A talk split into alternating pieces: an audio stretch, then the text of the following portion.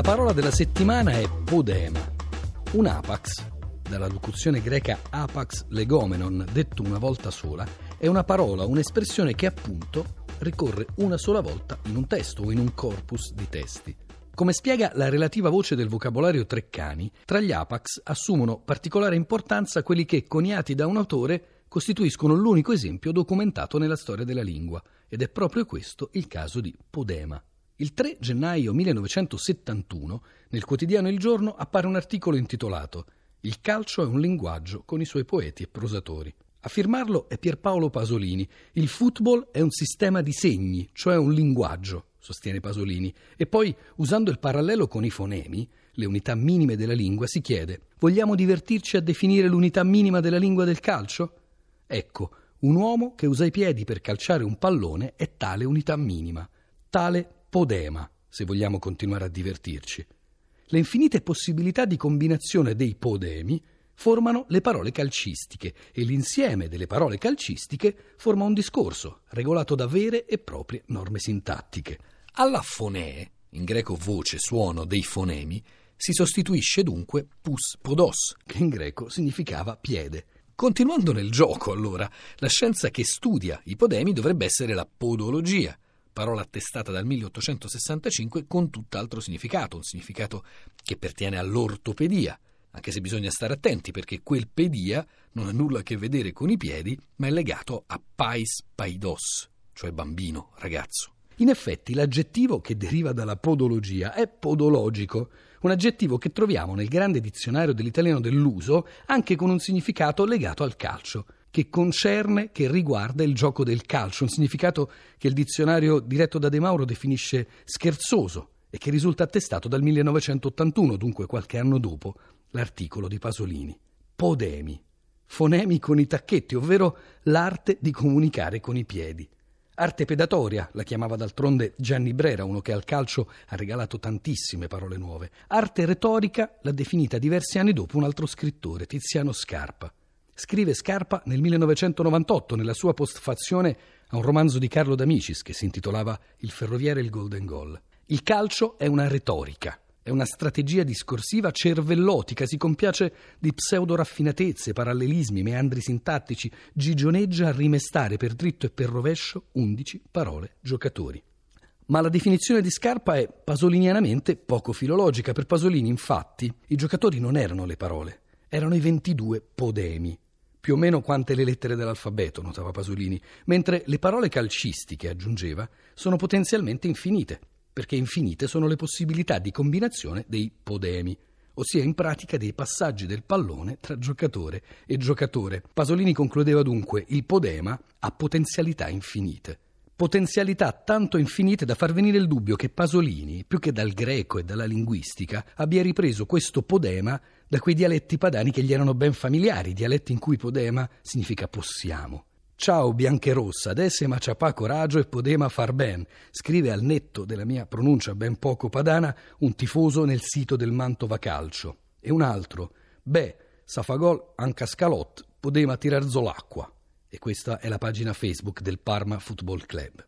Dal 1971 a oggi il podema, questo apax pasoliniano, è stato citato, evocato e rielaborato in mille maniere diverse. In ambito storico-linguistico lo trovo analizzato per la prima volta in un numero di Lingua Nostra del 2006. E recentemente c'è stato anche chi ha parlato della evoluzione o involuzione dal ludema al nichema. E dietro questo nichema ci si può vedere ancora una volta il greco, ovviamente, Nike, vittoria ma forse senza neanche troppa malizia ci si potrebbe vedere anche un marchio, un marchio dell'abbigliamento sportivo. E quel pod di Podema non ci porta oggi verso dei cortocircuiti tecnologici?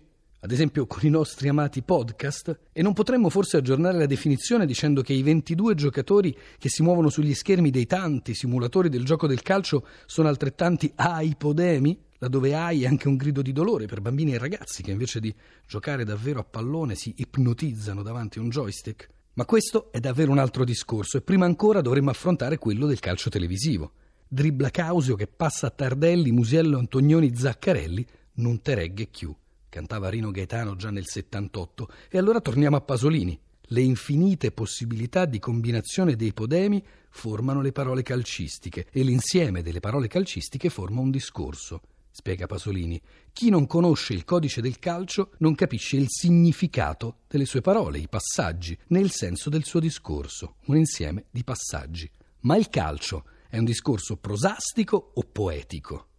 Questo è il podema, sembra dire Pasolini nel suo articolo, in cui identifica il calcio europeo, e in particolare il catenaccio italiano, con la prosa, mentre invece nota il calcio sudamericano è tutto votato al dribbling e al gol.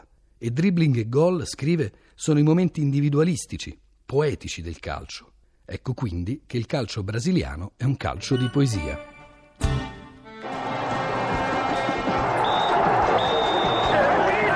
l'arbitro dà il segnale di chiusura. È finita.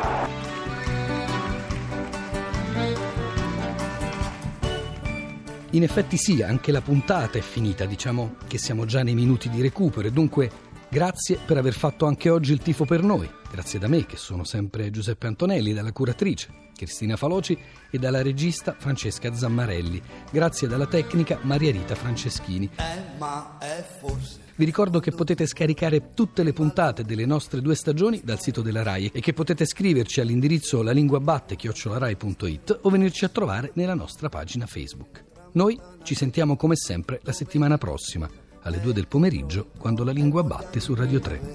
È la pioggia che scende vigilia di fiera, è l'acqua di marzo, e c'era o non c'era, eh sì, eh no, è il mondo com'era è Madame Adore, burrasca passeggera. È una rondine al nord, la cicogna e la gru, un torrente, una fonte, una briciola in più. È il fondo del pozzo e la nave che parte, un viso col broncio perché stava in disparte. È vero, è credo, è una conta e un racconto, una goccia che stilla, un incanto un incontro.